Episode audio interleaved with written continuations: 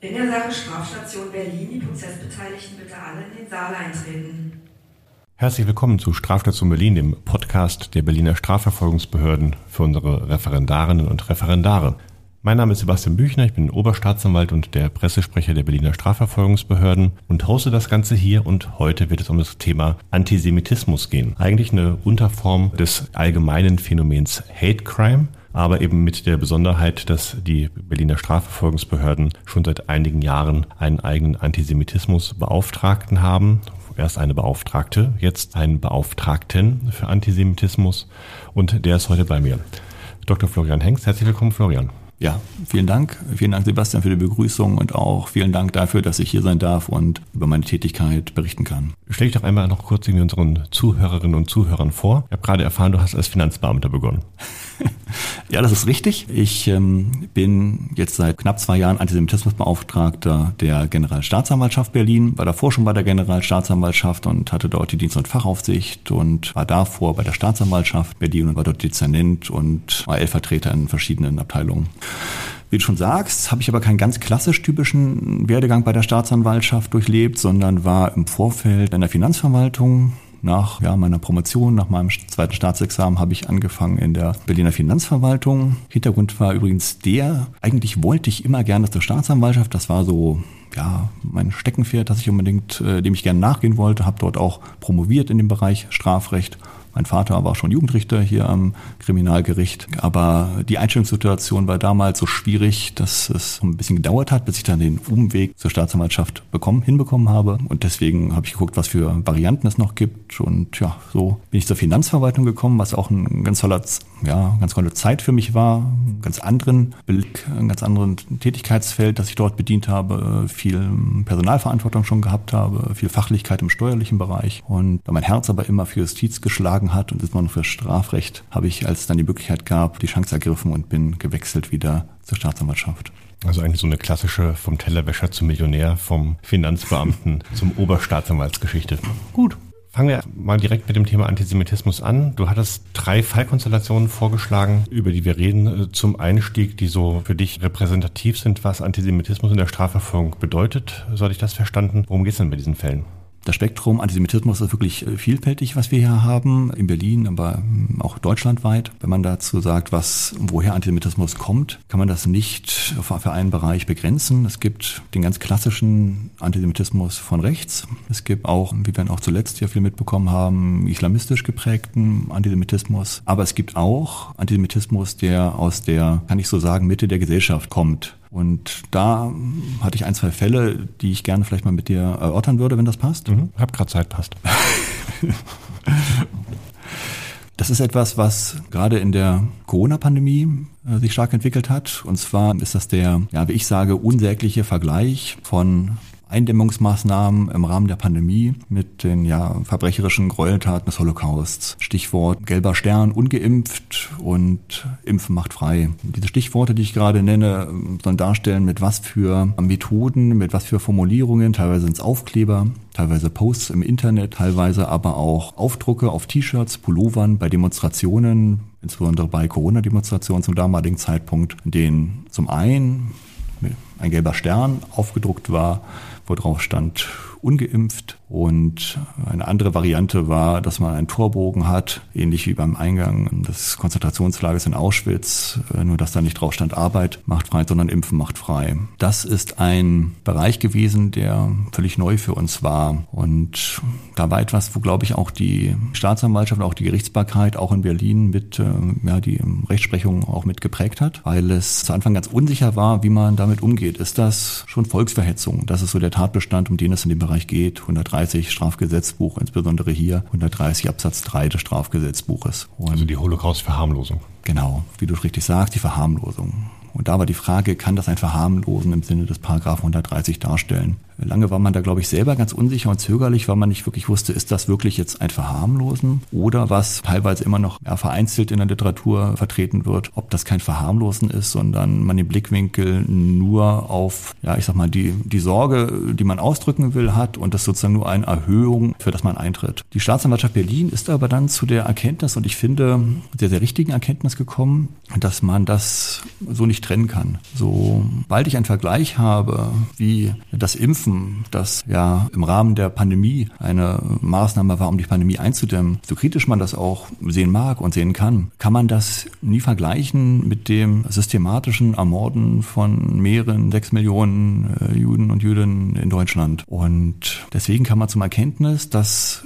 immer wenn ich etwas erhöhe und die Erhöhung dadurch erfolgt, dass ich es vergleiche, relativiere mit dem Holocaust, damit auch ein Verharmlosen im Sinne des 130 vorliegt. Da war die Rechtsprechung, als wir dann angefangen haben mit Strafbefehlen oder mit Anklagen entsprechend auch dem nachzugehen, sehr uneinheitlich. Teilweise wurden Strafbefehle auf Antrag nicht erlassen, teilweise gab es Freisprüche, aber es ist auch andersrum erfolgt. Und es gab dann immer zwei Probleme, die sich in diesen Fällen regelmäßig stellen. Das eine Problem ist, ist das ein Verharmlosen?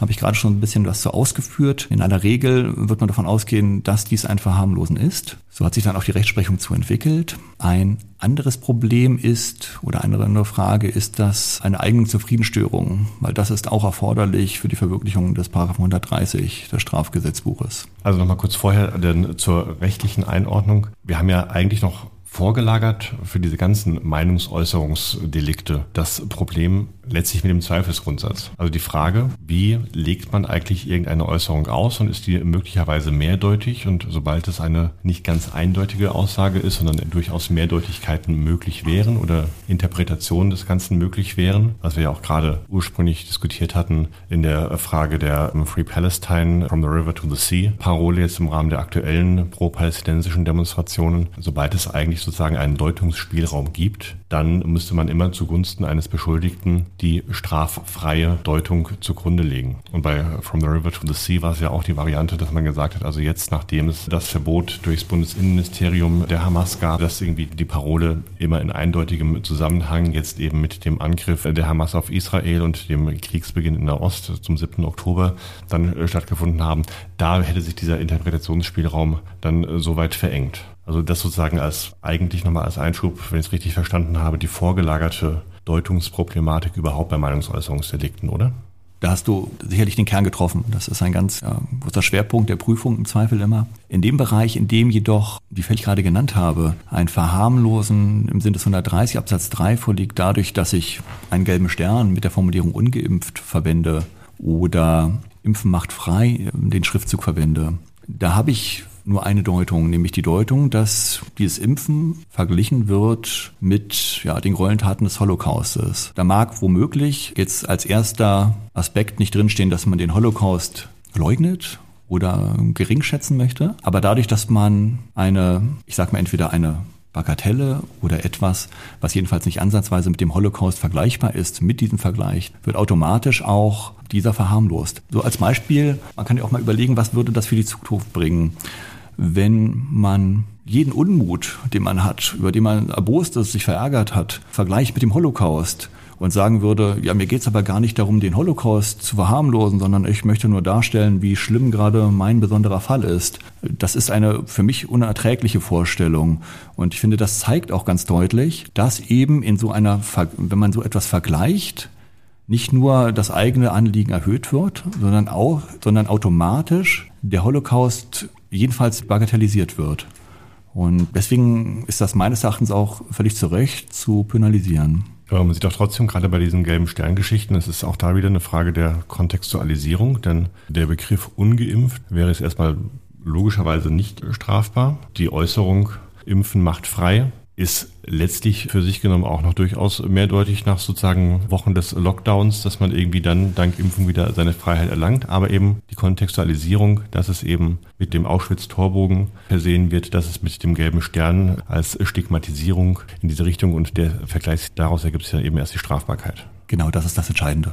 Jetzt ist Antisemitismus leider kein Phänomen, das wir erst seit 1933 äh, haben und letztlich wäre die ganze Antisemitismus-Thematik auch wohl relativ verknappt, wenn man irgendwie sagen würde, es geht ja um Holocaust und um die Zeit seit 33, sondern es ist ja tatsächlich ein eigentlich schon Jahrtausende währendes Problem. Also wenn man sich sozusagen einfach mal ins jüdische Museum in der Lindenstraße da in Kreuzberg irgendwie reinbegibt und feststellt, was für eine jahrelange, Jahrzehnte, Jahrtausende lange gewachsene, faszinierende Kultur das ist, stellt man auch fest, dass trotzdem diese Kultur von Anfang an eigentlich Hass ausgesetzt war. Sei es eben über Sündenbockfunktionen und so weiter. Aber wie kommt das überhaupt? Wo, woher kommt das?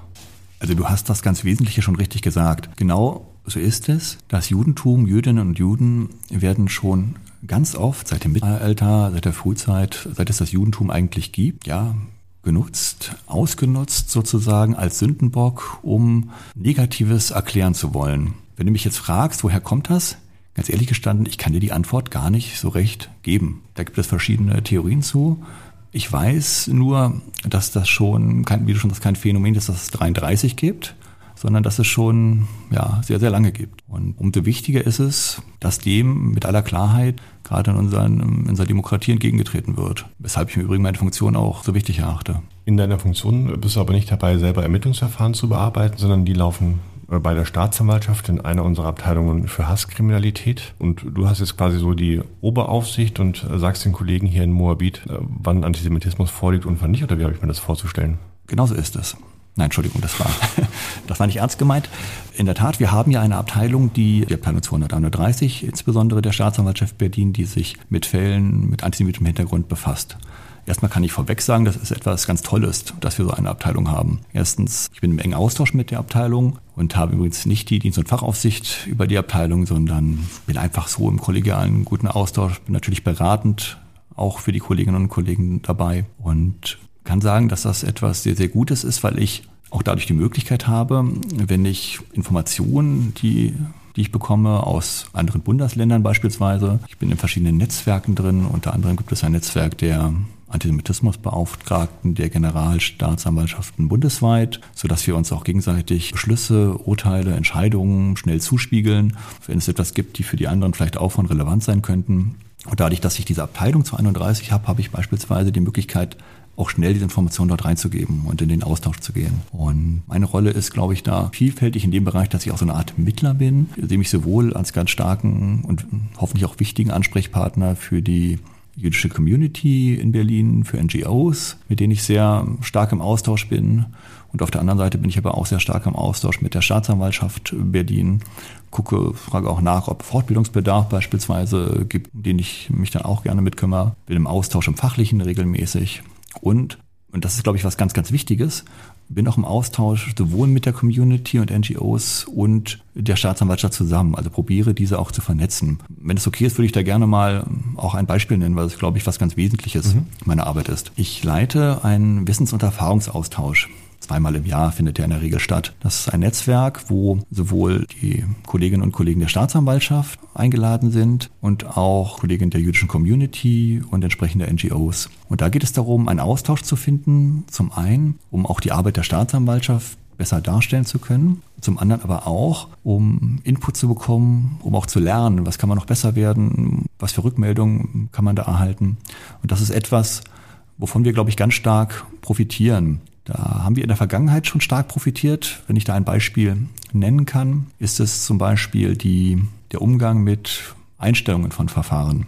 In Ermittlungsverfahren, auch wenn sehr gut und stark und intensiv ermittelt wird, gibt es doch oft Fälle, in denen das Verfahren eingestellt werden muss. Oft, weil der Täter nicht ermittelt werden kann. Kannst du dir vorstellen, gerade im Internet gibt es trotz Ermittlungsmöglichkeiten, die dann teilweise halt doch begrenzt sind, es ist nicht immer die Möglichkeit, den Täter zu ermitteln. Gleichsam ist es auf der Straße sicherlich möglich bei beispielsweise Beleidigungsdelikten.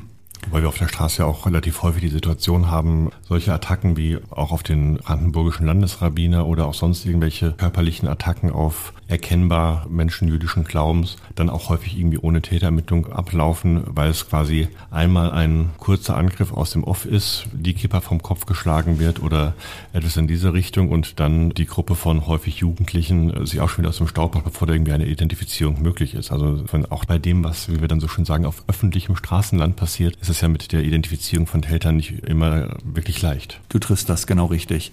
Trotzdem wird auch dort mit allen Möglichkeiten ermittelt, wie es denn nun mal dann möglich ist. Manchmal gibt es ja dann doch Videoaufnahmen, die ausgewertet werden können, sei es in U-Bahnhöfen beispielsweise. Und Trotzdem ist es halt, wie du schon schilderst, oftmals nicht möglich, den Täter zu ermitteln. Deswegen muss das Verfahren eingestellt werden. Das ist früher, ich sag mal, bekommen ja die Betroffenen einen Einstellungsbescheid. Und dieser Einstellungsbescheid, der war früher äh, oftmals recht kurz gefasst. Wurde darauf hingewiesen, dass der Täter nicht ermittelt werden konnte und deswegen das Verfahren eingestellt wurde. Da haben wir die Rückmeldung bekommen, dass man sich da, dass das auf die Betroffenen nicht immer so wirken muss, dass auch wirklich gut ermittelt wird. Und das haben, haben wir dann erst festgestellt, dass, was wir nach außen tragen, gar nicht dem Tatsächlichen entspricht. Weil tatsächlich wird gerade in diesem Phänomenbereich sowohl beim LKA als auch bei der Staatsanwaltschaft sehr, sehr gut und sehr, sehr intensiv ermittelt. Und so sind wir dazu übergekommen, das auch besser darzustellen. Also, dass wenn eingestellt wird, wird in der Regel dargestellt, was für Ermittlungsmaßnahmen Erfolg sind,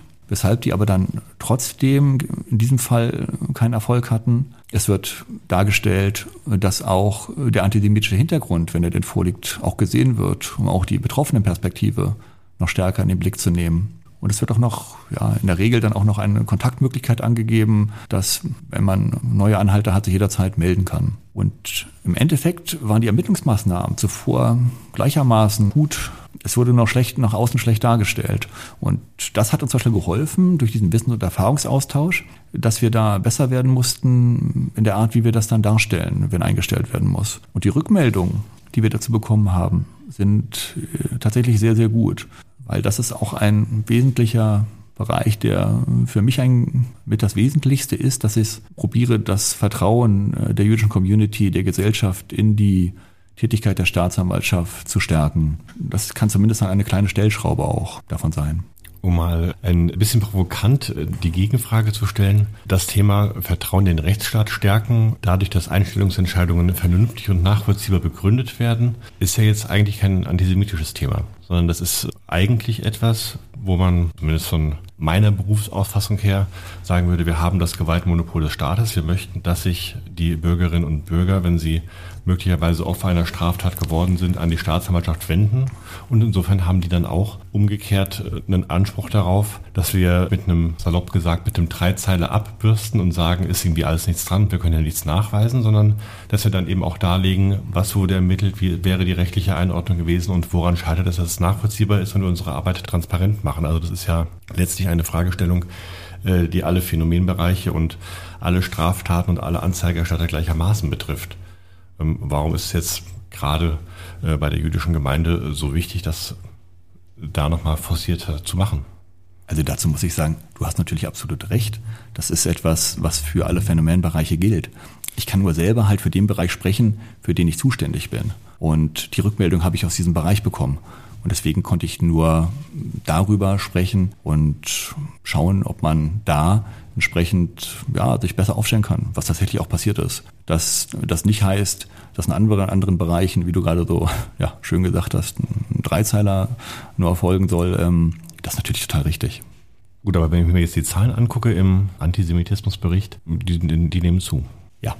Also nimmt Antisemitismus zu oder ist es die Aufklärungsarbeit. Auch da, wenn ich es jetzt erstmal so rein kausal äh, sage, seitdem wir sich die Generalstaatsanwaltschaft die Antisemitismusbekämpfung durch äh, die Schaffung einer Beauftragtenstelle auf die Fahne geschrieben hat, äh, steigen die Verfahrenszahlen, wirkt ein bisschen kontraproduktiv.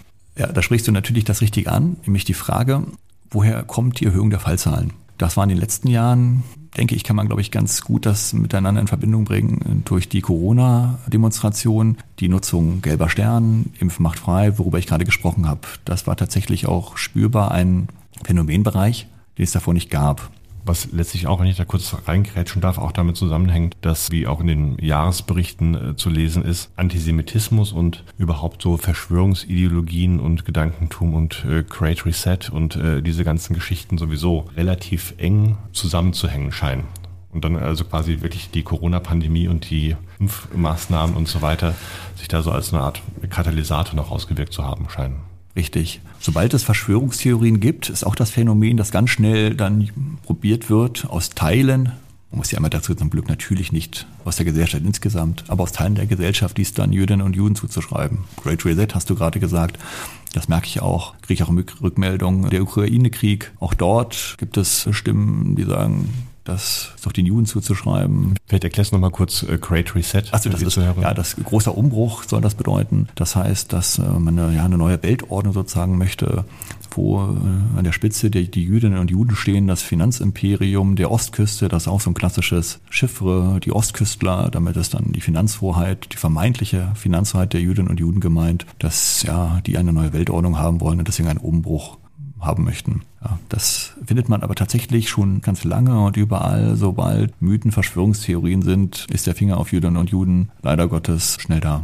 Hier waren bei den Zahlen. Ja, die Zahlen hatten sich, wie gesagt, gesteigert. Ich habe es gerade erzählt, das Phänomen, das womöglich auch mit dafür verantwortlich ist. Jetzt aktuell, ich hatte mir die Halbjahreszahlen für 2023 geben lassen. Da habe ich jetzt keinen Anstieg mehr vermerkt, eher stabil geblieben. Wobei, das wird ich glaube, dass die Jahreszahlen sich dann nochmal deutlich ändern werden. Durch den Terrorangriff der Hamas jetzt im Oktober haben wir eine Vielzahl weiterer Fälle, sodass ich glaube, dass tatsächlich die Fallzahlen weiter ansteigen werden. Aber das ist ein Blick in die Zukunft. Lass uns da gerne Anfang des Jahres nochmal sprechen, dann kann ich da genaueres zu sagen. Mein Wunsch ist natürlich, dass viel angezeigt wird. Das gebe ich weiter. Das ist etwas, das ich in die Community äh, mitgebe. Und ich probiere natürlich auch die Arbeit, unsere Arbeit so gut zu machen, dass es nicht nach außen auch zeigt, dass es sich lohnt anzuzeigen, auch wenn ein Verfahren mal eingestellt werden muss. Und insofern ist es schwierig zu sagen, was ist jetzt die Erhöhung der Fallzahlen. Ist es so, dass Antisemitismus mehr wird? Auf jeden Fall kann man sagen, er wird nicht weniger, weil man jetzt wirklich alle Bereiche sieht, wo Antisemitismus herkommt. Von rechts, von links und eben auch aus der Mitte der Gesellschaft. Aber natürlich ist meine Hoffnung auch, dass die Tätigkeit der Polizei und auch insbesondere auch der Staatsanwaltschaft und dann wahrscheinlich auch vielleicht ein Stück weit auch von mir, das Vertrauen der Gestalt geschärft wird, dass auch die Anzeigebereitschaft sich erhöht. Ist dir oder deiner Vorgängerin dann irgendwie ursprünglich mit Misstrauen begegnet worden? Also stand die jüdische Community quasi überspitzt gesagt da. Die Generalstaatsanwaltschaft sagt, wir haben jetzt einen Antisemitismusbeauftragte und äh, die Haltung war, was soll das denn jetzt? Das ist möglicherweise irgendwie auch nur für die Galerie. Die Generalstaatsanwaltschaft will sich jetzt irgendwie damit schmücken, dass wir auch da nochmal eine Beauftragtenposition dazu geführt haben. Also gab es da irgendwie Skepsis oder war das aus der Community heraus gewünscht, dass eine solche Position geschaffen wird? Ich kann dir das gar nicht sagen, wie das bei meiner Vorgängerin war. Da habe ich mit ihr noch gar nicht drüber gesprochen gehabt. Ich merke nur, die Rückmeldung, die ich bekomme, sehr, sehr schöne und gute ist. Also ich bin ganz dankbar, dass ich so zumindest das Gefühl habe, und ich glaube, das drückt mich da auch nicht, ganz vertrauensvoll aufgenommen werde. Sei es nun bei der jüdischen Gemeinde in Berlin, sei es bei Rabat oder auch beim Zentralrat der Juden, bei verschiedenen NGOs, mit denen ich im Austausch bin. Es gibt dieses Netzwerk Wissens- und Erfahrungsaustausch, von dem ich vor kurzem sprach, wo ich ja auch die Staatsanwaltschaft und entsprechende Vertreter, unter anderem den Antisemitismusbeauftragten der jüdischen Gemeinde, mit eingeladen, regelmäßig mit einladen. Das hat meine Vorgängerin auch gemacht. Und da muss auch dazu sagen, meine Vorgängerin hatte auch ein ganz tolles, vertrauensvolles Verhältnis äh, zu, den, zu der jüdischen Gemeinde. Ich weiß aber nicht, wie der Start war, ob das gleich so war oder ob sich das erst entwickeln musste. Als ich übernommen habe von meiner Vorgängerin jedenfalls, war das Vertrauen wirklich da und so fühlt sich das für mich auch immer noch an. Und das ist etwas, wofür ich auch in der Tat sehr, sehr dankbar bin. Wo liegt denn der Vorteil für die jüdische Gemeinde, dass die Generalstaatsanwaltschaft einen Antisemitismusbeauftragten hat? Na, ich habe ja, finde ich, gerade schon ein Beispiel genannt. Ich glaube, ganz wichtig ist der Austausch. Erstens, dass ich ganz, ganz viel zuhöre. Was sind die Sorge, was sind die Nöten? Und dass ich probiere und ja, es auch realisiere, die Community mit der Staatsanwaltschaft zu vernetzen. Ich habe gerade ein Beispiel genannt. Weiteres Beispiel ist, was wir in der Zukunft vorhaben, da kam ich auch erst durch den, ja, durch den Antisemitismusbeauftragten der jüdischen Gemeinde zu. Der hatte mal die Anregung gegeben, ob man nicht mal beispielsweise für im Jugendstrafrecht so eine Art Katalog mal entwerfen kann, so Auflagen und Weisungen mit antisemitischem Hintergrund. Das weiß das ja im Jugendstrafrecht ist ja der Erziehungsgedanke im Vordergrund, so dass es dort neben den ja, in der Strafe auch Auflagen und Weisungen gibt, ob da nicht die Möglichkeit gibt, dort etwas denen an die Hand zu geben, um besser gezielter auch erzieherisch wirken zu können. Was könnte das sein?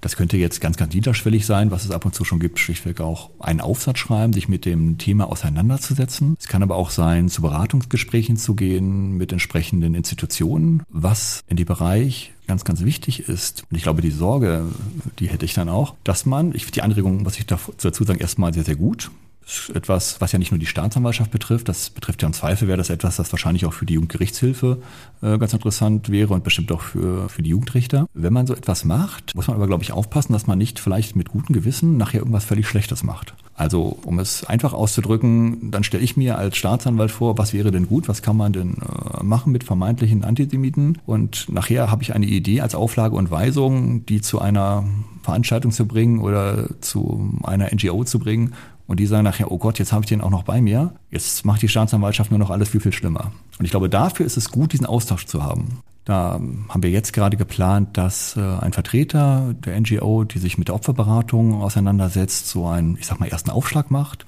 und Beispiele nennt, was dann ja in dieser Handlungsempfehlung auftauchen kann. Also das ist ein Beispiel, wo ich glaube, es wichtig ist, dass man nicht nur ja, so seine eigene äh, Suppe macht, sondern tatsächlich auch ja, mit der jüdischen Gemeinde zusammenarbeitet, weil ich glaube, nur dann auch da in der Tat was Gutes rauskommen kann. Hat sich mit dem 7. Oktober 2023 etwas in deiner Arbeit verändert? Absolut, ja. Also sicherlich der 7. Oktober ne, mit dem ja, grausamen Terrorangriff der Hamas hat vieles nochmal verändert, vieles verstärkt. Auf Arbeitsebene sicherlich auch viele rechtliche Fragen neu aufgeworfen. Du hattest, glaube ich, schon mal vorhin erwähnt, die Parole from the river to the sea wurde für sich genommen, damals alleine immer bisher nicht als strafbar angesehen. Sicherlich als antisemitisch, auch als hochantisemitisch, aber Antisemitismus als solcher ist ja kein Straftatbestand. Das hat sich zum Beispiel geändert, wenn dieser Ausspruch direkt gerade im Anschluss gab es viele Kundgebungen, auch Begrüßungen dieses schrecklichen Angriffs. Und da wurde dann der Ausspruch äh, genannt, das kann dann eine Billigung von Straftaten sein, 140 des Strafgesetzbuches. Das ist etwas Neues. Dann gibt es die Verbotsverfügung von Samidun und Hamas, sodass jetzt auch dieser Ausspruch ja, ein Verstoß gegen das Vereinsgesetz äh, sein kann und in der Regel auch sein wird. Und ja, das ist auch ein, der Straftatbestand des 86, 86a hier einschlägig ist. Also das erstmal so auf rechtlicher Seite hat sich einiges getan. Es gibt neue Sachverhalte, die, die strafrechtlich von Relevanz sind. Und ganz wichtig war und ist die Zusammenarbeit, ich finde, das kann man an dem Beispiel auch ganz kurz sagen, von Staatsanwaltschaft und Polizei. Also auch die Polizei vor Ort ist gerade bei Demonstrationen auch ganz stark angewiesen auf eine rechtliche Einschätzung. Das ist natürlich für, für die Kolleginnen und Kollegen der Polizei auch wirklich schwierig. Man ist dort vor Ort, ist manchmal verunsichert, welcher Spruch kann jetzt schon ein Straftat, ein Anhangsverdacht für eine Straftat begründen, welcher nicht. Da hat die Staatsanwaltschaft Berlin äh, ganz schnell, ganz eng den Kontakt auch aufgenommen mit dem LKA, auch im Wochenendbereitschaftsdienst teilweise eingerichtet Berichte schnell auch Klarheit, klare Aussagen gegeben, die, glaube ich, für die Polizei und allgemein für das Land Berlin wichtig waren. Und das war so auf rechtlicher Seite äh, ganz, ganz wichtig. Zum einen zu gucken, was gibt es jetzt für neue Sachverhalte, über die wir uns rechtlich im Klaren sein müssen. Und die enge Zusammenarbeit mit der, mit der Polizei, damit auch bei der Polizei Sicherheit herrscht, was ist denn nun strafbar, wo muss ich eingreifen und wo nicht. Und in meiner Arbeit natürlich ähm, darüber hinaus bin ich halt da ganz besonders jetzt eng Austausch sowohl mit der Staatsanwaltschaft, äh, sobald es Neuerungen gibt, auch gebe ja neue Erkenntnisse aus anderen Bundesländern weiter, ist ja nichts, was Berlin alleine betrifft und bin natürlich im steten Austausch mit der mit der Community. Hat sich dir auch verstärkt der Austausch mit der Community? Absolut, ja. Mit ja auch ganz viele, auch oh, völlig verständlich, ganz viele Unsicherheiten, auch Ängste, völlig, völlig berechtigte Ängste, völlig berechtigte und völlig klare Sorgen und. Aber vielleicht nochmal konkret, was sind das denn für Unsicherheiten und für Ängste? Also jemand ruft bei dir an und sagt, ich äh, sorge mich darum, dass na, da muss man ja sagen, da ist ja die Polizei äh, zuständig. Ne? So Stichwort Gefahrenabwehr, das ist etwas, was in erster Linie tatsächlich ja nicht, äh, nicht, nicht wir zuständig sind. Ja, aber großes Thema ist, wie geht mit einem Glücksverfahren um? Beispielsweise Synagoge in der Brunnenstraße gab es einen Brandanschlag. Da ist der Austausch dann auch wichtig mit dem dortigen Gemeindevorsitzenden, um auch ja, zu zeigen, wie ermittelt wird, dass ermittelt wird, die Wertigkeit äh, wird dargestellt. Und Darüber hinaus halt auch die Unsicherheit, was ist denn nun alles strafbar? Also da, das sind Fragen, die an mich herankommen. Ich kriege viele Rückmeldungen zu Posts im Internet, die ich dann der, entweder weiterleite an die Staatsanwaltschaft, also immer an die Staatsanwaltschaft weiterleite, manchmal einen Austausch nochmal gehe, kläre, ist das so ein Straftatbestand oder nicht, Rückmeldung gebe, weil einfach viel, viel mehr passiert, was auch antisemitischen Hintergrund hat. Zum Teil halt schon über der Schwelle der Strafbarkeit, zum Teil aber halt noch ein Stück weit runter. Ist das Strafrecht das geeignete Mittel, um Antisemitismus zu bekämpfen und aus der Gesellschaft auszumerzen? Du hast es ja schon die Frage so gestellt, dass äh, die, äh, glaube ich, meine Antwort auch die ist, die du wahrscheinlich ein Stück weit geben würdest. Es kann sicherlich immer nur ein Stück weit sein. Ja, wir, muss ich auch bewusst werden, die Justiz ist ein scharfes Schwert. Und deswegen ist es auch wichtig, glaube ich, ganz klar zu handeln. Weil ich auch glaube, dass man merkt, je klarer man beispielsweise from the river to the sea jetzt verfolgt, desto weniger wird das auch äh, skandiert. Also man darf das Schwert der Staatsanwaltschaft oder des Strafrechts nicht unterschätzen. Aber es ist natürlich nur ein Baustein. Es geht ja in Schulen noch los, ein Riesenthema für Bildung. Deswegen haben wir auch mehrere Antisemitismusbeauftragten ne, im Land Berlin. Es gibt ja noch einen Beauftragten des Landes Berlins, der Professor Dr. Salzborn. Und der ist jemand zum Beispiel, der dann halt probiert, die Bereiche so abzudecken. Also der den Blick hat über Bildung, über Inneres, über Justiz. Und im Endeffekt ist sicherlich auch etwas, ja, was auch die Gesellschaft machen kann. Jeder einzelne von uns. Das heißt, ein Zeichen setzen, dass wenn dann am Stammtisch die Witze gemacht werden, dass man nicht mitlachen muss, dass man auch mal dagegen sprechen kann, dass man im Zweifel vielleicht auch mal, wenn jemand hier ein Betroffener ist, dem zur Seite steht, dass man auch Sachverhalte anzeigen kann, dass man Nein dazu sagt. Ich sage vielen Dank. Ich bedanke mich. Die Prozessbeteiligten.